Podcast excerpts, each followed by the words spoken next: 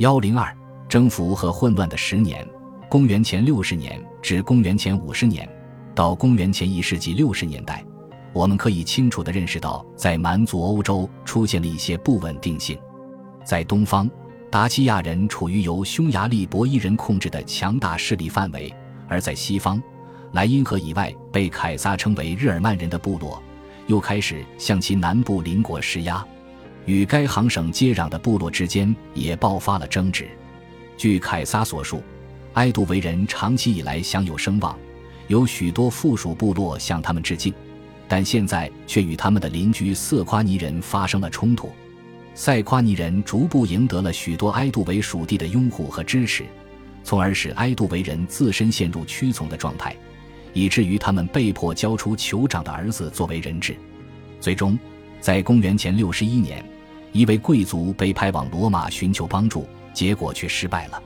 更麻烦的是，三年后，一支以阿利奥维斯塔为首的日耳曼部落开始发出威胁性的声音。与此同时，瑞士的海尔维蒂人已经清楚其领土已容不下他们的发展，下定决心迁往法国西部，走一条穿过埃杜维领土的路线。很难确定这些紧张局势在凯尔特人世界中的常态程度，或者他们是否构成了一场特殊的危机，因为我们是借助尤利乌斯·凯撒的叙述才对此有详细了解的，而这些叙述是为凯撒的个人利益服务的。凯撒正处于事业的关键阶段，他迫切需要为自己创造一种局面，在这种局面中，他的军事才能可以展示出来，胜利就会接踵而来。只有这样。他才有希望在憎恨并恐惧他的罗马保守寡头政体中生存下来。在高卢，他看到了自己的机会。公元前五十九年，他引导参议院制定了一项特别法律，赋予他在山南高卢和伊利里库姆一项为期五年的指挥权。随后，他得以将这项权力又延长了五年。于是，为控制局势，他被准许培养和维持一支坚定效忠于他的庞大战斗部队。他提出此议案的论据之一，是日耳曼的蛮族开始威胁盟国。他说：“要么高卢成为罗马人的，要么被日耳曼人占领。”日耳曼人对意大利发动攻击的威胁，在辛布里人和条顿人之后不到五十年，他们如此接近，对罗马人民来说是一个可怕的前景。于是凯撒得到了指挥权，对高卢的征服始于公元前五十八年。完成于公元前五十一年，尽管在随后的几年中有必要进行几次清理行动，才能将这片从地中海延伸到莱茵河的广阔领土完全征服。凯撒的战斗以闪电般的速度进行。公元前五十八年，他成功的击退阿里奥维斯塔，并迫使海尔维蒂人返回家园。接下来的三年里，是与从布列塔尼到莱茵河的北部周边地区的部落打交道。公元前五十五年，以两次具有象征意义的横渡而告终。穿越英吉利海峡进入不列颠，穿越莱茵河进入日耳曼。经过如此大胆的壮举之后，罗马很难不延长对他的任命。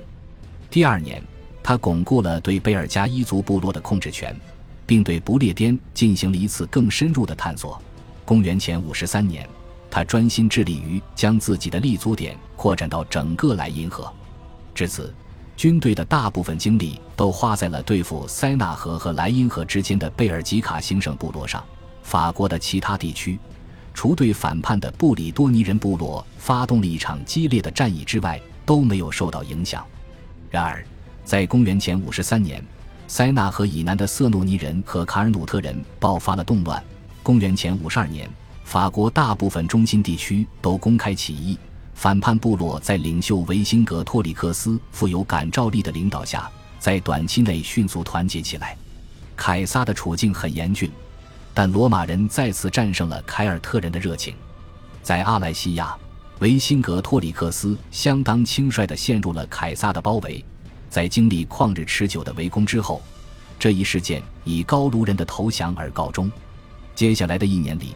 在凯撒宣称整个高卢现在都已被征服之前，他只是简单的扫清了一些抵抗力量。公元前一世纪中叶，日耳曼部落向南推进，当时达契亚人的领袖布雷比斯塔正在向西扩展他的权力。正是在这一关键时刻，凯撒决定入侵并吞并高卢，直至莱茵河沿岸，以反击日耳曼民族的南进。在接下来的几十年里，罗马穿越阿尔卑斯山，扩张到多瑙河上游。无论以什么标准来衡量，征服高卢都是一项了不起的成就。仅仅八年时间，一片辽阔的领土就被罗马人统治。在征服的过程中，凯尔特人的社会制度遭到了破坏。几个例子就足以说明破坏的规模。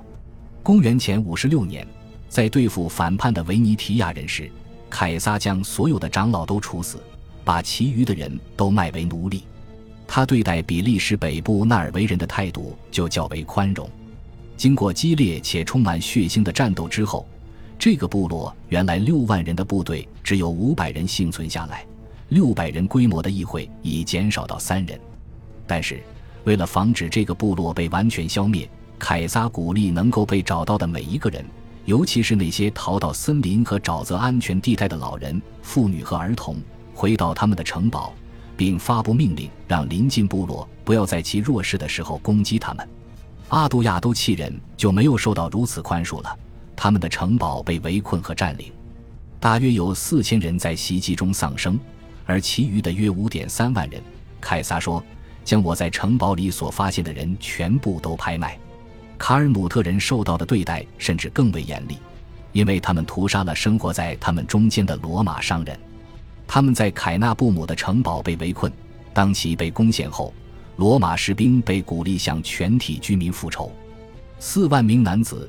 妇女和儿童中，除八百人以外，其余的人都被砍死。被围困的乌克瑟诺顿诺镇的居民略为幸运些，那些携带武器对付罗马人的被聚集起来，切断了双手。八年的战争对高卢的许多凯尔特部落来说是灾难性的，这需要好几代的时间才能愈合心理上的创伤，崩溃的经济也才能恢复。这可能是罗马对高卢事务干涉甚微的原因之一。直到公元前二十七年，奥古斯都才开始全面重组。